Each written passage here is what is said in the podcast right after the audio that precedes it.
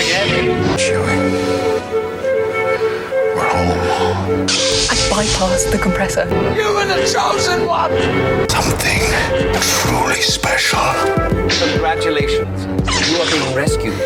Revenge is not the Jedi way. I am no Jedi.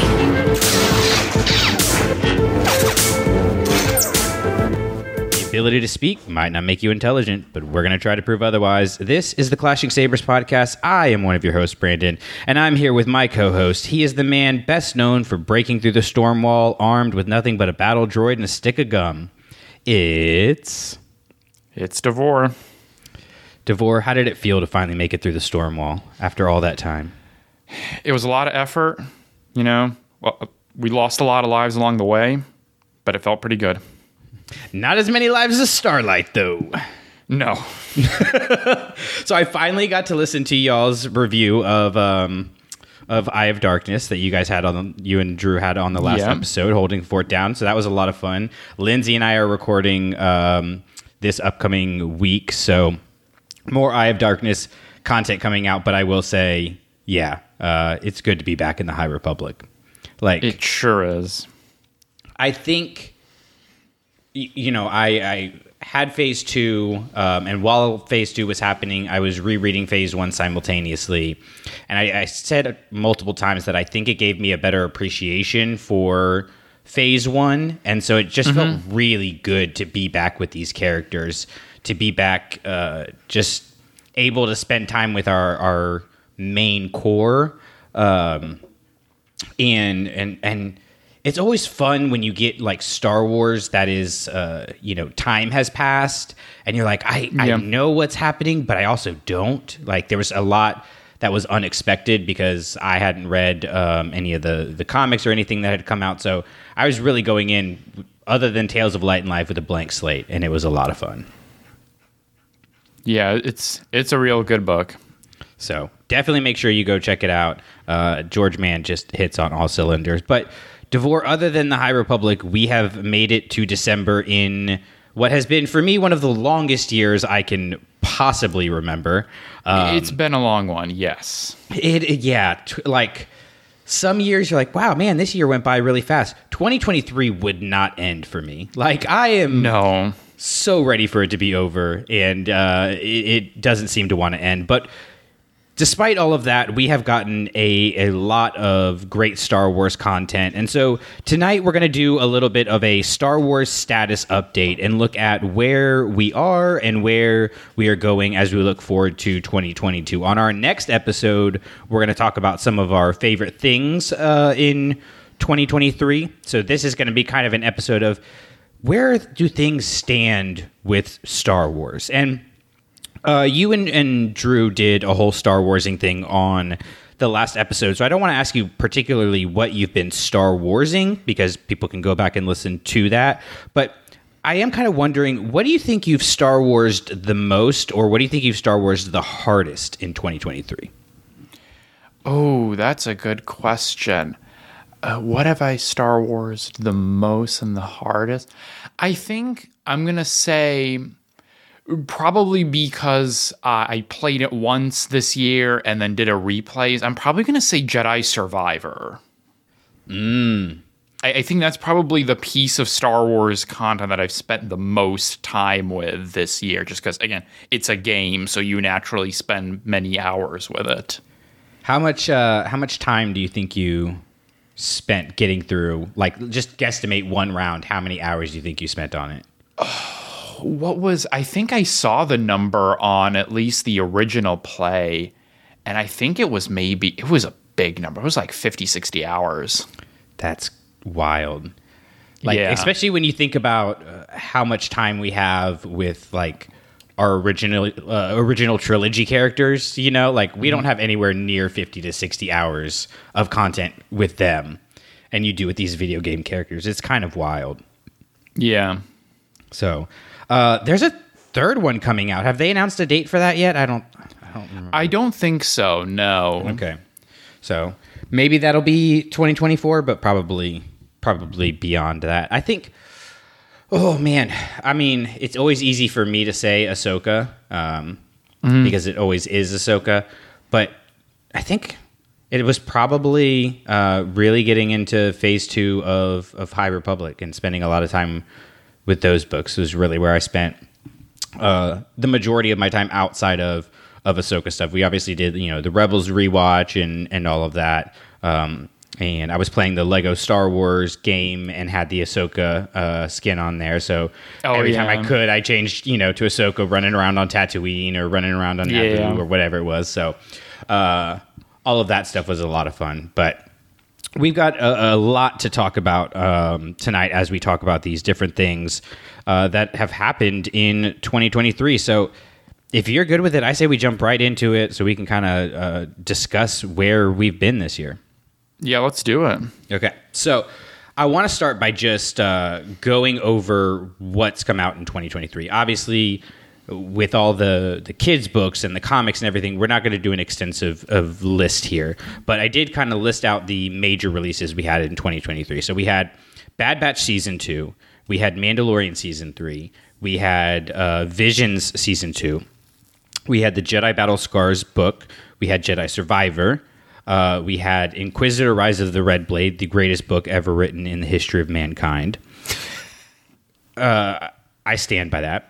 Uh, we had Ahsoka come out, of course. We had uh, Return of the Jedi from a certain point of view, which I think you and I are, are in agreement on is the best of those books.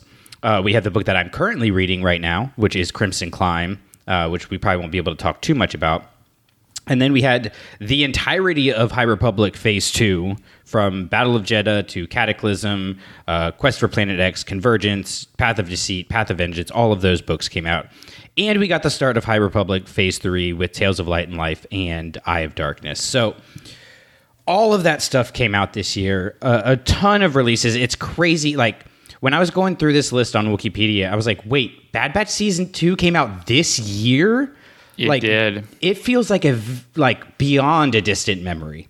Um, and and, and I I loved it. You know, we talked about it m- many times on the show, you and I, and so mm-hmm. it's just crazy that we've we've had so much this year. So thinking about all of that stuff, if you had to summarize like a status update for Star Wars as we come to a conclusion in 2023, what would your Star Wars status update be? Yeah, that's a good question. I was thinking about it because it, I don't know. This has been a weird year in the sense of, you know, as you just listed off, there's been a ton of stuff that has come out, whether what's been happening in the books, with the TV shows and whatnot. And yet it, it and yet it, it doesn't it's it's hard to figure out like what's the defining thing. I mean, the closest that again in terms of like what a what is you know the status of Star Wars in 2023, it does kind of feel like and again, it's kind of hard to put the pulse on exactly, you know, why I'm getting this feeling. It does kind of feel like there's sort of a transition moment, or we're, at a kind of turning point. And again, I, I, I don't know exactly how to to quantify that. I don't know if it's a combination of like. For example, we're now in, you know, you just talked about Eye of Darkness. We're in the start of the final phase of the High Republic. We've recently, you know, in in the comics arena of things, we've just recently gotten word of, you know, there's a couple prominent runs that are going to be finishing up in 24. I think specifically uh, War of the Bounty Hunters and at least the second run of Dr. Aphra. And so, and now even with, you know, something like Ahsoka, like that show, you know, starting to open up this kind of frontier in terms of where that whole constellation of stories is going.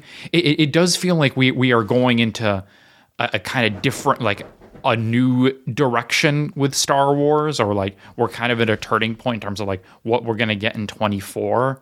But yeah, that's just kind of the vibe that I I have I felt coming towards the end of this year. Like it feels like certain things are ending and that certain beginnings are on the horizon, or like certain new stages are on the horizon. Yeah, so our status update's pretty much the same. Um, Okay. I called this the year of the buildup because we have the the buildup to the conclusion of Bad Batch. Uh, so season three will be the conclusion of that. We have uh, the building up of the conclusion of the High Republic, which won't happen until 2025, but we've really kicked off that final phase there. Uh, we have the building of the conclusion of the Mandoverse story, which we don't have a definitive end of when that's going to happen. But like you said, you know, Ahsoka kind of uh, set in motion what we think is going to be uh, part of that conclusion with. I think it's either going to be Thrawn or Mortis. I don't think both of them together are going to be um, what that movie contains. But again, we'll have to see what that all looks like. Um, we are building to the conclusion of the Jedi series of video games uh, with Jedi Survivor coming out. And then even concluding the From a Certain Point of View series for at least for the original trilogy with uh, Return of the Jedi. Uh, so all of these things kind of uh, they're not ending yet, but they are are rounding into form to get ready for their eventual conclusions. And you know, like I said, some of those are are a couple years down the road, but in like it's it's weird to me to say like 2025 is not that far away, but 2025 is not that far away. Like when we think about the amount of time, let's say for the High Republic, it takes to, you know, read a book. You know, we discuss the books on here. We, you know, uh, get another book. We read. Like, there's no, there's not really a break in content anymore. So it does feel like if, if you know your personal life is okay and you're not uh, stressed over there, like your Star Wars life goes by super quickly. And so, um, you know, I, I think this year is it, it's kind of like the roller coaster. You're, you're starting to go up. You know, you you've gone, you've gone through some twists and turns, and now we're really about to hit that big drop of really. I think what's going to be a new frontier, um, which is kind of ironic considering that we're going to get the end of the High Republic. That's going to lead to that, but we don't know what happens at the end of all of this stuff. Not just at the end of these stories, but what happens with the books once High Republic's done?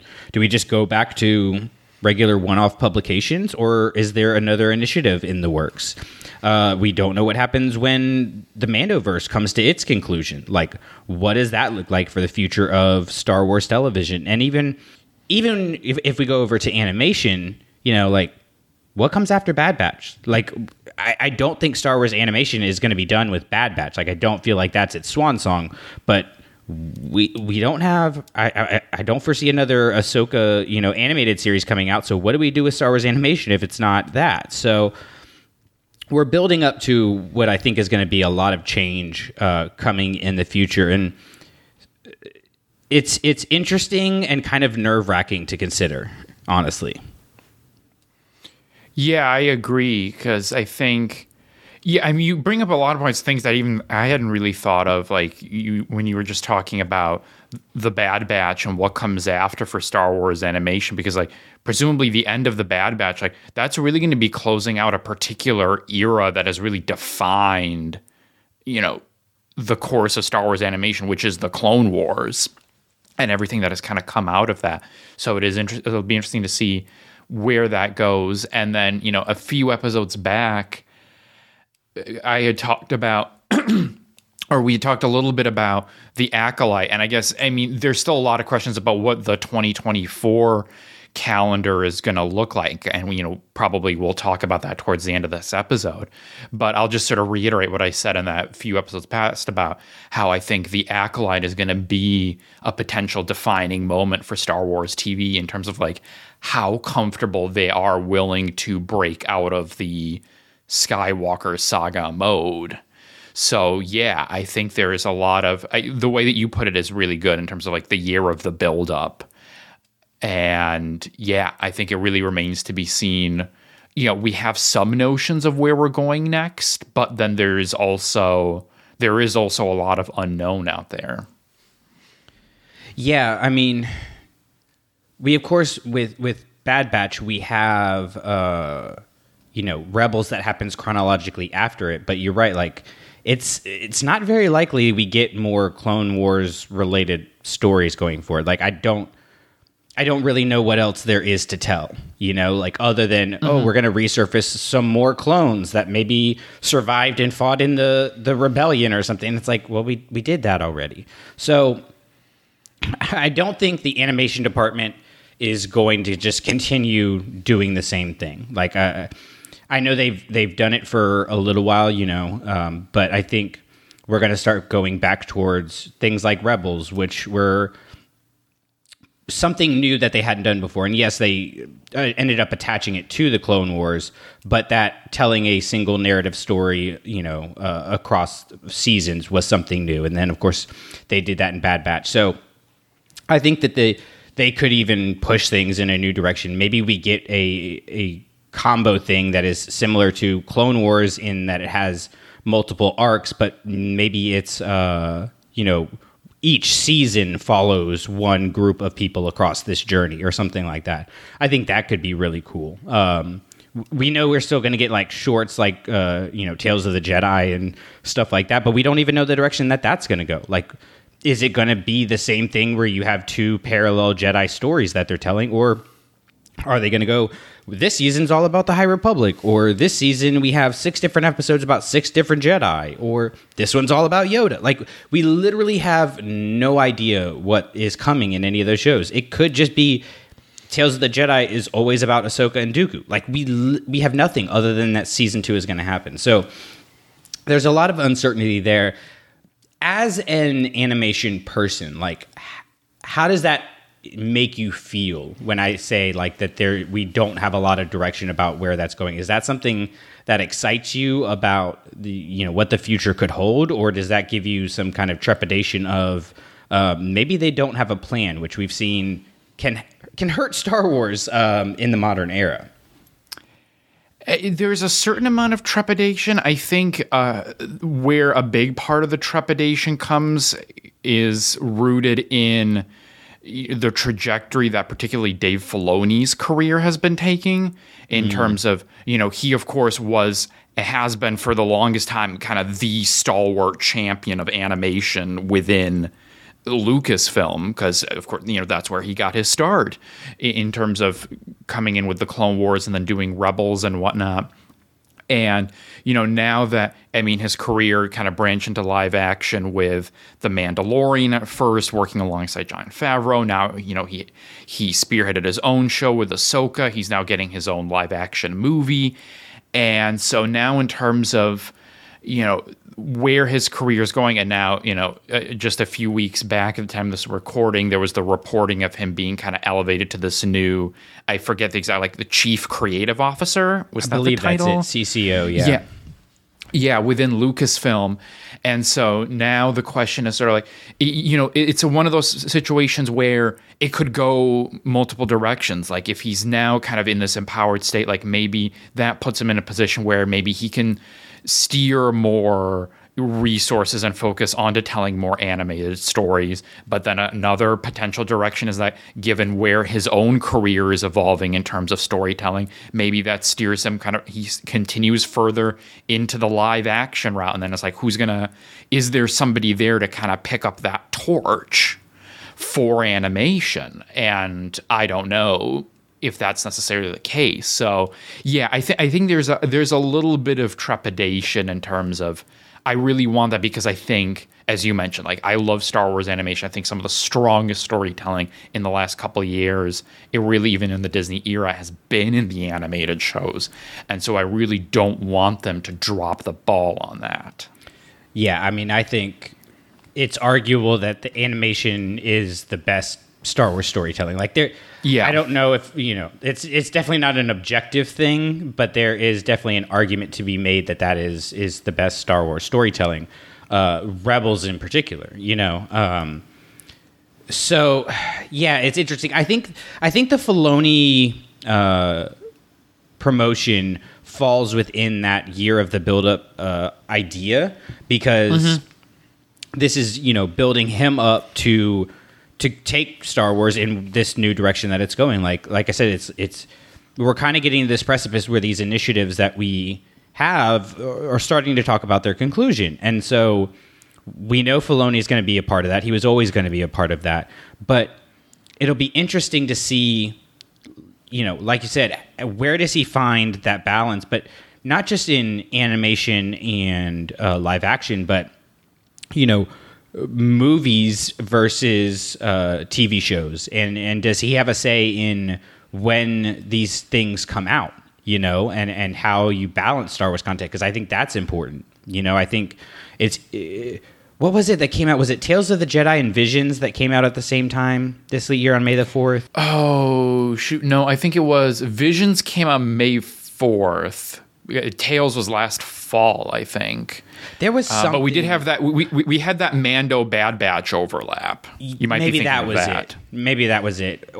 There was a day when Tales of the Jedi dropped and something else dropped also. Maybe it was uh, Andor. Yeah, I- I, think it was Andor. Yeah. Oh, we didn't even talk about Andor. Um, uh, but the yeah, that overlap there was was crazy, and I think that that hurt uh, the reception of Tales of the Jedi some, and like the conversation and space it had to breathe. Like I think it was well received by like every human except for Drew, and yet I don't feel like it got its time, you know, to shine, kind of thing, and as much as I love, yes, give me all the Star Wars content, like I want to watch it all, there is something to be said about letting these things breathe. And I think that's something these companies have learned of late. I think they got a little overzealous after COVID of like, we can make content again. Let's make all of it. People are hungry for this. And it was like, mm-hmm. Yeah, we yeah. are, but you can't just stuff our face all the time. Like we have to have time to digest these things. And so will Filoni play a role in when these things come out, or is that com- you know completely a, a board of directors or a Kathleen Kennedy call? We don't know. Like we don't know what his role is really going to entail and how different it's going to make his job. Like it is it going to do really do anything other than give him a raise and a new title? Like it could be he does the exact same thing. We really don't Right. know. And so as much as I trust Dave Filoni, as much as I enjoy Dave Filoni's stories, that does worry me a little bit because on the surface, my my notion would be that this position gives him the the George Lucas position where the buck stops with him. And I think that that is when Star Wars is at its best, is when there is multiple people playing in the sandbox, you know, that they always talk about, but that there is a line where no, this stops with me in terms of the story, and this is Star Wars or this isn't Star Wars, and I would like Filoni to be that person right now and start to create a lineage of training apprentices in the way that George Lucas did, so that we continually have this legacy passed down from George Lucas in terms of like what he did with Dave Filoni. Yeah, I mean, I think he could very well be in a position to do that. And I mean, like, in terms of, yeah, in, in terms of, you know, again, to your point, like, assuming that this role, you know, has some kind of substantive change in terms of like what his day to day looks like, as opposed to like just being a new title. Like, you know, we talk about Dave Filoni as the kind of protege of George Lucas, and I think I think that applies in ways more than one in the sense of like I think George was at his strongest when like he of course, you know, had the vision of Star Wars, like understood the stories and the themes and like the what it's about and the lore and all of that. But then he also had people around him who could like help him with the you know with the nitty gritties. He had you know your Lawrence Kasdans and things like that. And I think Filoni, I think, works in similar fashion. I think, you know, him being in this position where maybe he has kind of like a 30,000 foot view on Star Wars stories and the trajectory, I think that is a really good place for him to be at. And then you have kind of a cadre of other folks who are involved in like actually kind of executing and like being in the room and like doing all of that work. Yeah, because I kind of get the feeling that's what he's done with Favreau. Um, you know, we we talk a lot about how Favreau has kind of trained him in the live action world, and that's 100% true. But also, I think that Dave has done a good job of helping Favreau to understand how Star Wars is executed, and even the other you know creators uh, within uh, the Mandoverse. You know, and that's not to say that people come in and they don't know what Star Wars is. I don't want to, you know, disrespect the Bryce Dallas Howards and the Rick Famuyiwas and the Taika Waititis and everybody that's come in and done great work. I'm not saying this all falls at the feet of Dave Filoni, but it is good knowing that there is somebody there who is able to say, okay, here's how you do things, and here's how we can this can, thing can apply to Star Wars. You know, it's it's it, it's kind of the Saw Gerrera thing uh, with Rogue One, where like, oh, we need to create this character. There's somebody there that can say this character already exists. Let's just do that. Yeah. and Right. the I don't really care about the small galaxy uh, kind of philosophy of things. Like, I just want good stories. If you're telling me good stories with the same characters, that's fine. Like, that's been storytelling. Uh, that is storytelling in the modern era. Like, it's it's Star Wars is serialized in in the same way Flash Gordon was, but also very similar to how comics are. You know, like these characters are going on adventures every single freaking day. This is not the our real life, so I'm okay with that. Um, but I also think that Filoni is able to take not necessarily just like the the weird ideas, uh, you know, with regards to the weird force stuff, but just people's creative ideas and he's able to set them up for success in a way that I think uh, George Lucas was able to do um, very similarly. You know, like um, who was it that wrote the the Night Sister stuff in um, Clone Wars? Wasn't it George Lucas's daughter that wrote those? Yes. Yes, I'm I'm blanking on her name, but I'm pretty sure it was George Lucas's daughter. Uh, people are yelling at their their headphones right now, but uh, you know, like that's a crazy thing to invent, and you know, Filoni being the showrunner there is guiding you know that direction. And Night Sisters are something that already existed existed before, but they didn't exist in that way, kind of thing. So I think he has the ability to do that. I think that's something that George recognized in him. Like it's not just can you tell a good story because while there are many more people that cannot tell a good story, there's plenty of people that can tell a good story. I think what George Lucas did and and what his strength uh, and and what he really cared about was enabling future storytellers to be able to push the medium forward to tell new and creative stories. And so I hope you know, we're under this Disney Corporation banner. I love Disney. Like, I'm not going to lie. So I'm okay with that. But I do hope that there is not a putting Dave Filoni in a box situation that happens. Let him let him cook. You know, like let him Right. do what they did with Avatar. Let him, you know, yes, Ahsoka, um, you know, is his go-to character. That's understandable. Like Luke Skywalker would have been, er, you know, Anakin Skywalker, sorry, was George Lucas's. Like he could have told a different story in the prequels and just gone off in in some other area of the world, but like he didn't. Like so, that's just storytellers. They have their their go-to characters, but I also think that you know Dave has a a set of skills that continues on what George Lucas began, and so if he's allowed to do that, I think we're we're looking at a good future. Yeah, I agree. So for you, like,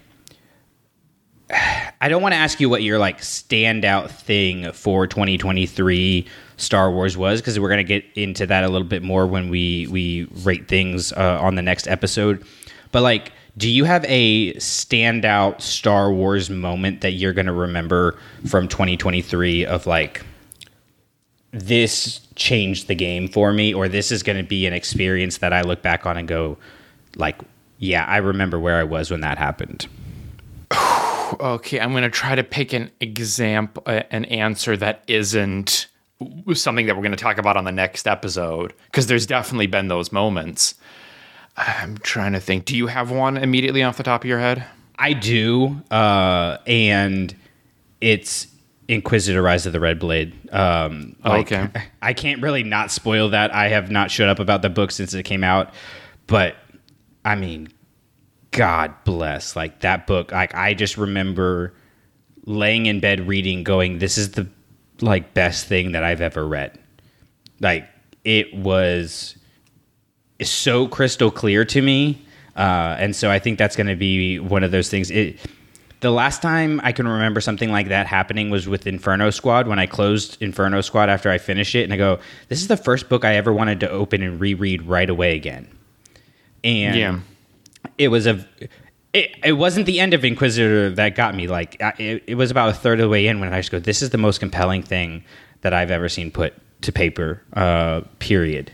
And so for me, that was a, a huge moment of just knowing it, it, it's about the book, but more it was about God. Like I thought Star Wars books had peaked. Um, I thought like I had my these are my these are going to be my gospels. You know, Master and Apprentice, Inferno Squad, those things that I talk about all the time. Um, because I've loved the High Republic, but I've made very clear like I love the initiative, the characters, like I love the whole experience, the community that it's built, getting to talk with people about it. But they're not my favorite Star Wars books. Like that I have other ones that are are far above it. And so in the midst of getting all this focus on High Republic to get this other one shot book to come out wa- uh, was just yeah it was a, a huge moment not just for that book but to say yes Star Wars can still peak and if it can do it here it can do it again and that gets me excited to continue reading on even the High Republic but you know as we start to look towards the future of Star Wars books and going like yeah, like it has peaked for me personally, but that doesn't mean it's the peak. Like the peaks can continue to rise. So that was exciting for me. All right, I think I came up with mine. I, I've, I've got I've got one at least that's not going to be something that will show up on the next episode. But actually, you know, going off of what we were just talking about with Star Wars animation, I think one of the big defining moments of 2023, and that this is going to stick with me, was really that back half of Bad Batch like that run of I don't remember exactly how many. I think it was right around. I think it started with Metamorphosis, that that Zillo Beast episode, mm. and then onwards, however many episodes that was, was just. It was such a strong run, not just of animated episodes, but just of like any Star Wars show. Like the storytelling, the visuals, the performances, it was just all running on full cylinders. And yeah it was it, it was it was incredible. And you know back to what we were talking about i think a lot of that unfortunately did to some degree get overshadowed by the overlapping with mando season 3 which is mm-hmm. unfortunate because i think like if it just if it had had that you know as you said that mo- that room to breathe to be by itself like i think it would have been one of those truly kind of magical moments of Star Wars storytelling.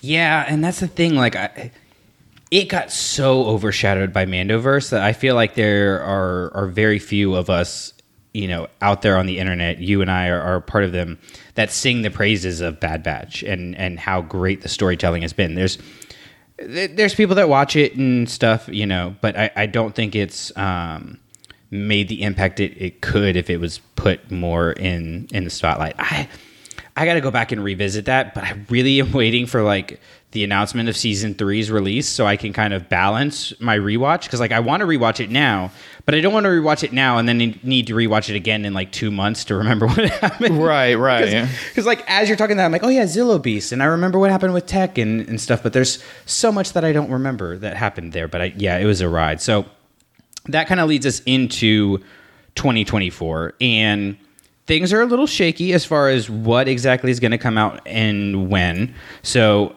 i'm going roughly off of the list that uh, is on wikipedia under their 2024 article. There's obviously probably going to be some of these things that actually do happen some of these things that will get pushed. Like that's just the the nature of things especially uh, after the strike. So what we've got is the continuation of phase three of High Republic. We know for sure that's happening.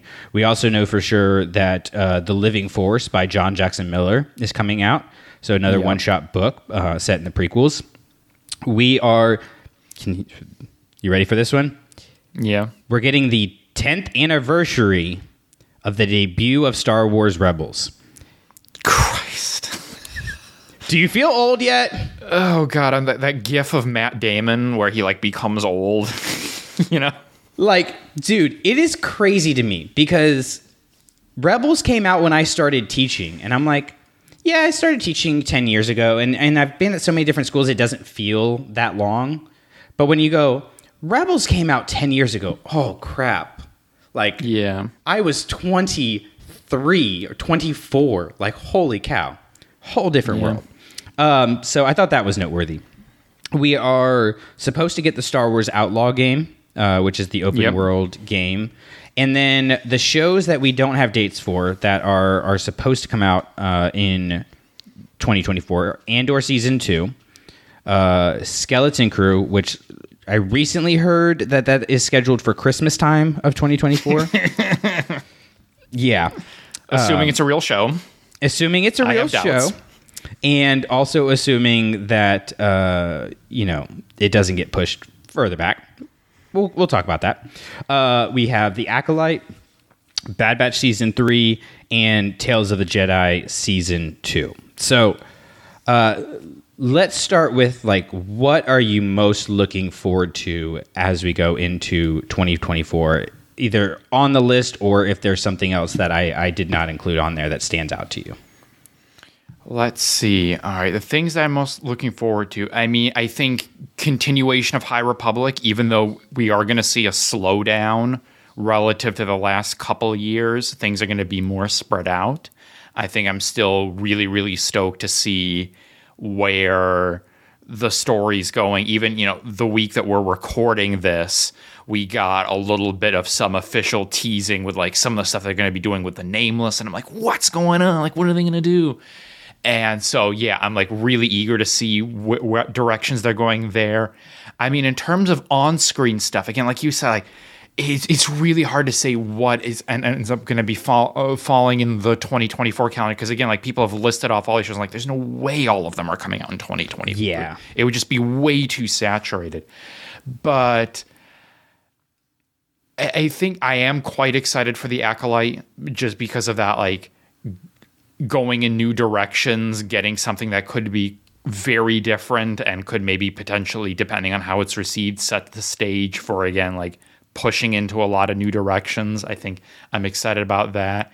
And yeah i think also bad batch season three i'm really excited to see you know how they wrap up that story and where they leave the characters. Because i think you know we we left on a very ominous note at the end of season two and it's like where are we going to find the characters come season three is there going to be a time jump uh, where do they ultimately you know where like where did the story where does the story end where do they leave everybody who makes it out um, so those are among the ones that i'm most excited for Yeah, uh, definitely. You know, more High Republic. Are you are you planning on like in the interim trying to revisit any of the old High Republic stories? I tr- possibly I have I definitely have some comics that I've not yet gotten to, so mm-hmm. I'll, I'll have to go back and read some of those. I would love to there because there's like Light of the Jedi, for example, is something that I've been wanting to revisit for a long time because when I first read it, well, I've only read it one time, like beginning to end. It was at a time where like a lot of other stuff was also going on in my life, so I wasn't really like, super focused on it. So I'd mm-hmm. love to go back with it. One, being able to really focus on what happens in the story, and then two, with the kind of added context of phase two and the little bits that we have now of three. So yeah, I would love to revisit some of that. I, I really want to. There's parts of Rising Storm I want to revisit because I, I want to see it again with that with those eyes of the new context. So I would love to if there's time. And I mean there is going to be time. I mean we don't even know what the book schedule in general in 24 looks like. You know, is it are they going to be slowing down in general? Possibly. As you said, The Living Force is the only non High Republic book that has been announced so far for 24. Yeah. So there may potentially be some gaps where we could do that kind of revisiting. It wouldn't be the worst thing. I, dude, I'm looking at all my books right now, and I'm like, I've got like 80 Legends books sitting out that I I don't think are ever going to get read.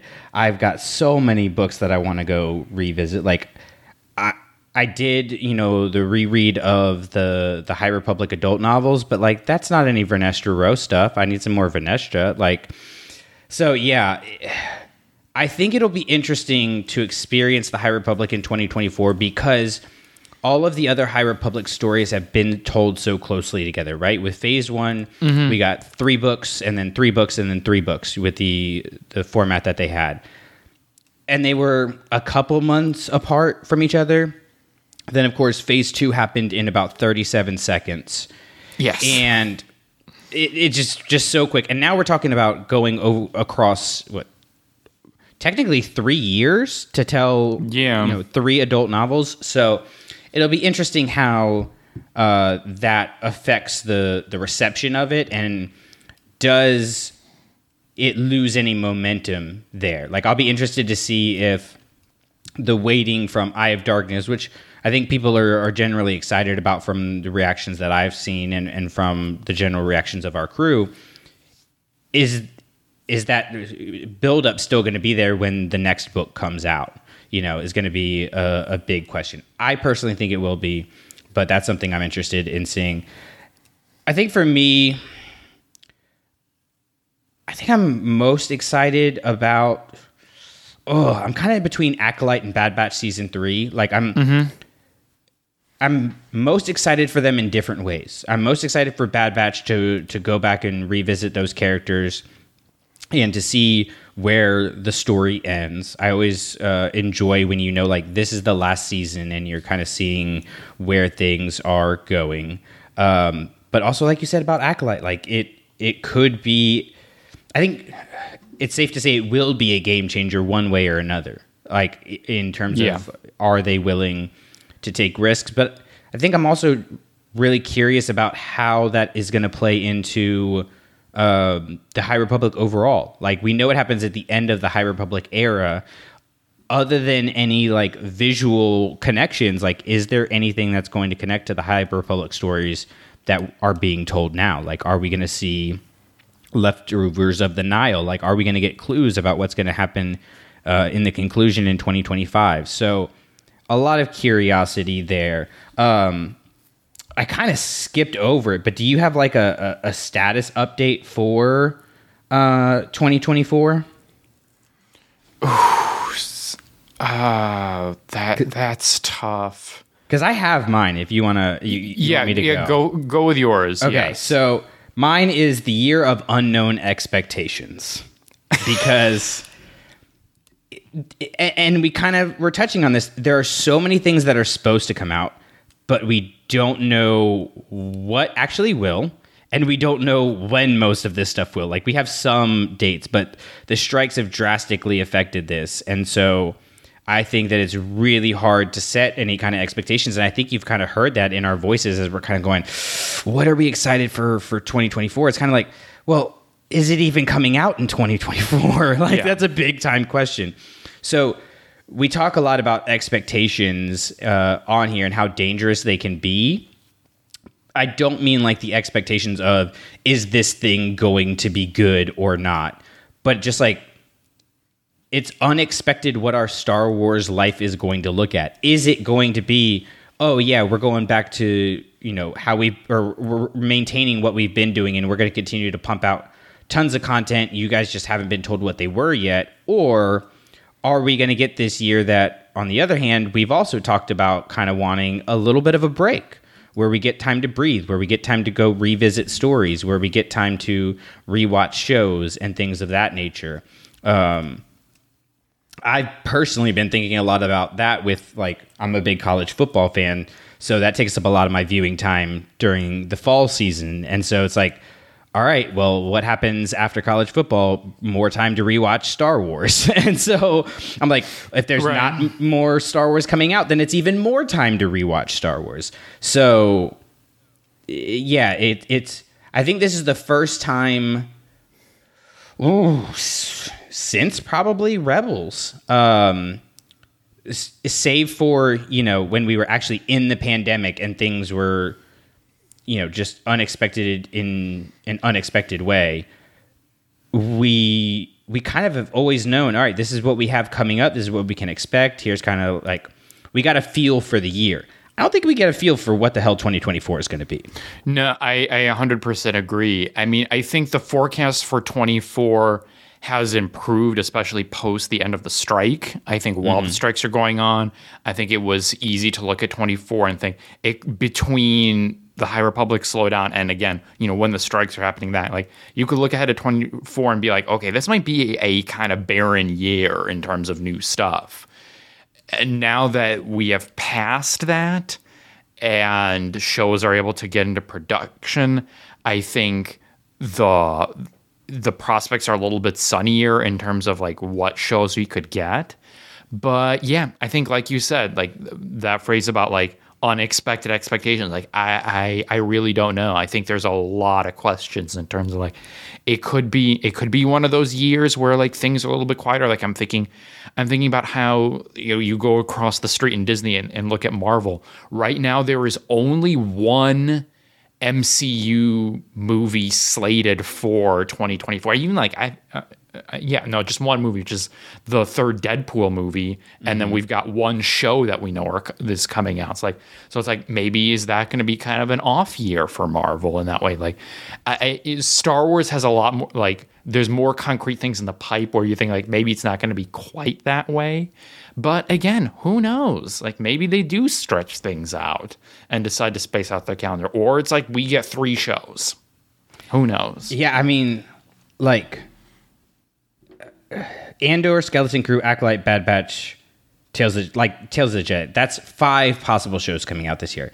Like you said earlier, like I don't think that's what's going to happen. I think that would be really foolhardy to try to release. Basically, you would be re- releasing consecutive shows all year if you think they're roughly eight weeks. You know, Bad Batch uh, could vary there. Um, you know, Andor season two was supposed to be 12 episodes. So there's some variation there, but you would basically be releasing consecutive, you know, shows slash shows overlapping each other. So, I actually did the math on this a couple days ago. So if you take of course, you did.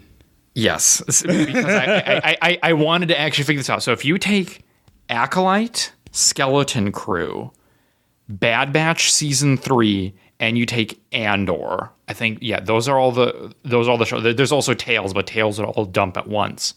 If you take all of those and you add up the episode counts and you assume like you make some assumptions. One is that there's no overlap. So all the shows kind of air on their own. And two, you assume that it's, you know, one episode a week. They, they've been doing this like doubling up on the, you know, on the premieres. But like, so let's just assume like one episode a week. You would get 44 weeks. Golly.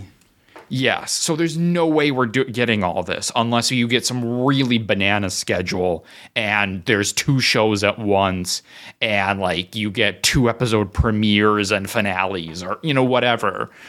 So yeah, I think some things are going to get shunted to 2025. First of all, the fact that you, you know, went through all of that really makes me understand why your wife fell in love with you. Um, so, oh man, sometimes I crack myself up. On that list of things, uh, which one do you think is most likely like a guarantee to come out, and what do you think is the thing most likely to get pushed? So if I'm thinking about like I'm thinking about this in the perspective of like where things as far as we know are in the production pipeline. I think I think Bad Batch is probably a shoe in part because animated shows weren't affected by the strike. So I guess we can assume they probably just kept going with it. So I think Bad Batch is, is a pretty good shoe in. I think Andor season two is a good candidate for getting shunted because it got really close to wrapping up shooting before the strike ended, but it still didn't finish shooting before the strike ended. So I think they maybe they've resumed production. I don't know exactly, but I think I, I think that would probably be my pick for it will most likely end up getting pushed to 25 because all the other ones i think acolyte is done shooting skeleton crew again if it's a real show is allegedly done shooting um, again Tales because we assume that it wasn't affected by the strike is probably also done so yeah i'm thinking like uh, uh, based on that sort of production i would say bad batch probably is, is a really good bet for 23 oh sorry for 24 And then of those, which one do if, if I'm thinking of at least one that's getting shunted, I think Andor's getting shunted. Yeah. Um, my easy answer is the exact same thing. Uh, because, you know, I, I think I think Bad Batch is um, you know, a, a good story and I don't think anybody is like not doing their absolute best on it, but I do just get the vibe that it's like, okay, we're we're ready to wrap this one up, you know. Um, and and this era of animation is is coming to its conclusion. So I don't think that they will push that. I don't think like this is not to say they're not going to do their best animation, but I don't think that this is going to be a season where we go like, oh my god, the, like they took so much time to make sure the animation was so much better. Like I think they're at a good spot now where they're like, okay, we can you know keep this animation as it is to push out the rest of this series. So I think we're we're safe there, and I think um, Andor gets pushed to to 2025 for a couple reasons. One, it's the least watched Star Wars show uh, thus far, and it cost a, a buttload of money. Um, I don't know where it ranks in comparison to other shows. I know that's come out, but I, I, can't remember off the top of my head. But regardless, like you're you're talking two hundred fifty million dollars. It's a lot of money, and so I think that they would like to have the opportunity to do some more build up there, both for you know the the hardcore Star Wars fans, but also to try to get the casuals to go, oh yeah, like I I never watched that Andor show. I should check it out, or I need to rewatch that and get ready for it. And so I think that could be a big part of uh, the next celebration. Uh, could be kind Yeah. of that push for Andor. But in the spirit of not just continuing on with the same things that that you did, I will say um, I think the most likely thing other than Bad Batch to come out would be Acolyte yeah. Because I think you know it. It's time to do something new uh, with Star Wars live action that's not connected to this Mandoverse, and I just don't know about Skeleton Crew, man. Like I I don't know. I don't know, man. I don't know. like like I a while back it was coming out in the summer and then the rumors were the fall and now it's Christmas and I'm like that's a week away from 2020 like 2025 Yeah. so it it just feels like like I don't know if the like again like we don't have any insider information here. I'm going off of just you know speculation that i've read um, this could be all conjecture it could just be people wildly guessing about when this is going to come out. But there's always a bit of truth in legends right? And so there's a reason that these things at least are being told we're being told that they're getting pushed back. There's got to be something going on there and i don't know what it would be but I- feel like we are talking about the show but every time we are talking about the show it's like it's a thing that's going to happen supposedly and it's it, I, if we woke up tomorrow and the breaking news from Vanity Fair or Hollywood Reporter or something was Skeleton Crew, you know, canceled for tax purposes or something. they do a Warner Brothers. Yeah, like They just I would be write it like- off. Yeah, I'd be like, okay, like, like. I, would not be surprised by it at all. Like I, it, I wouldn't blink an eye. And and I'm not saying that I'm not looking forward to the show. I think the concept of a Goonies style uh, Star Wars show is is cool. I think Jude Law could do some fun stuff with uh, his. I, th- I believe he's supposed to be like a, a another surviving Jedi character, um, which you know is so unique and special. But I think he's an actor who can make it unique and special. So I want to see the show, but I just my confidence meter on this thing is not very high. That like I, I just don't get the feeling that Lucasfilm has a lot of confidence on it. Like it it gets tossed in with other things, but when was the last time you heard anybody talk about Skeleton Crew on its own? It's like, oh yeah, and Skeleton's Crew happen- is happening in this Ah- Ahsoka article, or like, here's the future of the Mandoverse, and like Asterisk and Skeleton Crew is a part of it. I, I just don't. I don't know. I don't know. Yeah, like it would just it would help so much more to be able to like know what it's about. Because you'll see like for example you know i mean admittedly very kind of like engagement baity but people will be on twitter will be like are you excited for skeleton crew? It's like well sure i guess at an abstract level but also like i don't know what i'm excited for. Like Yeah, if i had a premise like i would you know it would sway me one way or another. Like it could be a premise where i'm like oh man i really want to see that or be or it could be a premise where i'm like oh okay sure like i'll watch but you know whatever. So like i need like you gotta give me something i can sink my teeth into Yeah, because the you know the the running line is like Goonies in space kind of thing. And it's like, okay, yes, but like Stranger Things is Goonies but with sci-fi. Like that's a very easy term to throw around for a show that has a, a core cast of you know that's that's young adults and kids. Like it, it's kind of a shorthand of, of saying that to make people think it's a little more, uh, you know, in the pop culture zeitgeist than it actually is. And I could be totally wrong on that, but I, I again, like we just don't know. Like we've got one screenshot of Jude Law and a bunch of rumors. Like, and I know we have even less for things like Bad Batch season three and Tales of the Jedi and stuff like that. But we're talking about shows that have had prior seasons. We're we're talking about something brand new here. That's yes, it's part of this Mandoverse, eh, you know, thing that we're getting, but I mean, how much is it? Like, I, I don't know what's going to be attached to what we have been getting. I don't I don't know how you know elements of Ahsoka would play into that. I don't know how are we gonna you know have a Book of Boba Fett situation where it's like, and here's three episodes about the Mandalorian because you know we Right. need to get you ready for season four. I, I, it's just there's so many directions that it could go, and it's harder to think of the good directions right now, which is I think the thing that worries me the most. And maybe that has less to do with Skeleton Crew and more to do with the way the company has been run, but either way, I don't think it's a good good sign.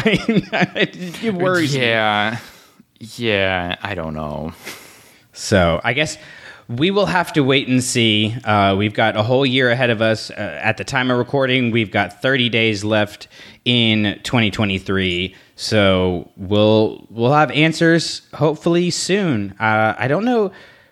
Do you know when the next like major con is that they could start announcing some release dates if they were to do that?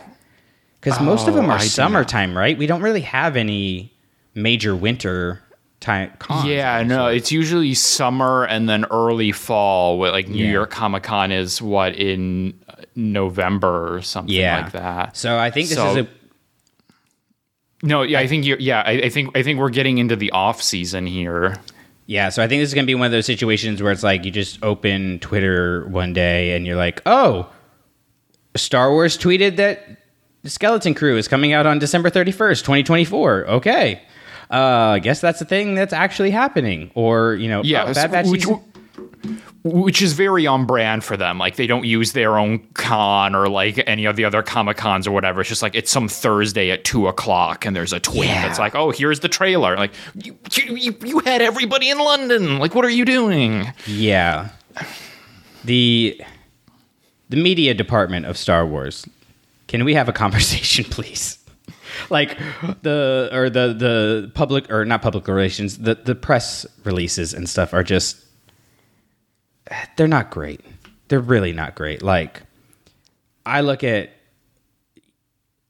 what like the two things that I'm into the most are Florida State football and Star Wars, right? And it's like I'm comparing the how stuff rolls out in the in the college football season versus how stuff rolls out when you're talking about Star Wars shows coming out and people getting hyped about releases and it's like it's just not the same. Like the the media department on a on a sports program like knows exactly what the narrative they're trying to tell is across the season as the season develops and they're able to adjust and they continue that narrative and the fans respond to and talk about that narrative right whether that's college football overall or uh, just a certain program you go over to Star Wars. which is actually a narrative. And they're actually telling interconnected stories. And it just feels like they're like, "Mm, well, we didn't have any like anything witty today, so I guess we'll just tell people that Bad Batch is coming out. And it's like, what are you doing? Why are you not making this a bigger thing? Like, are- Yeah. um, why are you putting Star Wars? Star Wars should never be on the back burner. And sometimes it feels like Star Wars is putting Star Wars on the back burner. I just Right. don't, I don't understand it sometimes. Right. No, I feel you on that. So, all right. Well, like I said, we will have to to look forward to those those tweets of destiny and see what all we get. And and this should be a fun thing if uh, if we remember to to do this at the end of 2024 to kind of look back and and maybe we can revisit this episode and go, hey, we were very wrong. We had 44 weeks of shows, and Right. we'll uh, we'll continue to talk about all of those things here on the Clashing Sabers Network. We will, uh, you know, be back next uh, next episode talking about our favorite things of 2023, and then we'll be right into 2024. We're gonna have a release of Eye of Darkness coming out soon. Um, Lindsay and I are reading Crimson and Climb, so that's gonna come out soon. Uh, there's gonna be new Sith talk. I'm gonna be joining Zach on Sith talk. So all you got to do is subscribe to the feed, and you get all of that stuff. And if you want even more uh, Clashing Sabers content, or if you want to just be a, a good person and spread the gospel of Star Wars to the youth of the nation, you can uh, go over to our Patreon and uh, you get some great episodes from Amanda. Uh, she's doing a lot of creative stuff over there that you don't get in the regular feed.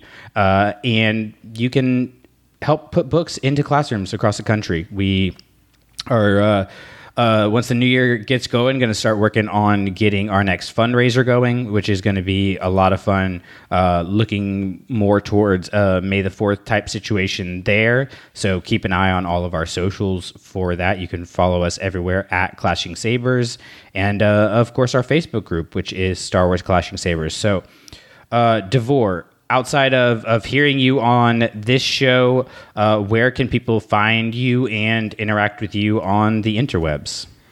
All right, you can find me on X at a larger view pod. You can follow me over there. And you can also listen to me over on Space Swifties, a Star Wars and Taylor Swift podcast that I host with my wife, the one and only Meg Dowell. Yeah. Um, catching up on episodes, most recently listened to the, the Rise of Skywalker soundtrack Yes. situation. Bro, what a concept.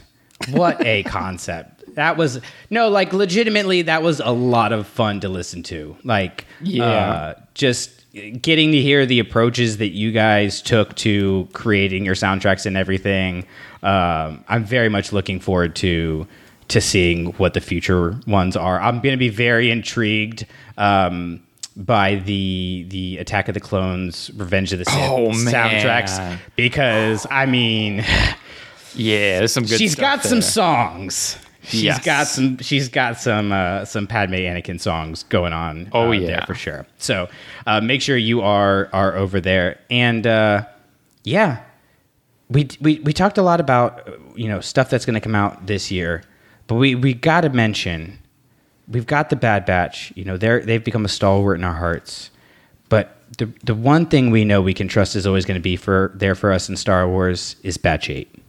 Hi ho. And we are off to the new year. Merry Christmas. Happy Kwanzaa.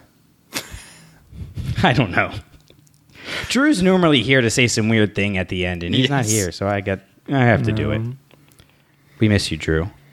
At least do. half of us do. I'll let you figure out what half. All Clashing Sabers productions are the intellectual property of the Clashing Sabers Network and ClashingSabers.net. All licensed sounds and images are the property of their respective copyright holders and are used for informational and educational purposes only. For more information on our nonprofit or to nominate a teacher, go to ClashingSabers.net. For questions or inquiries, please email us at ClashingSabersNetwork at gmail.com. You're just going to walk away?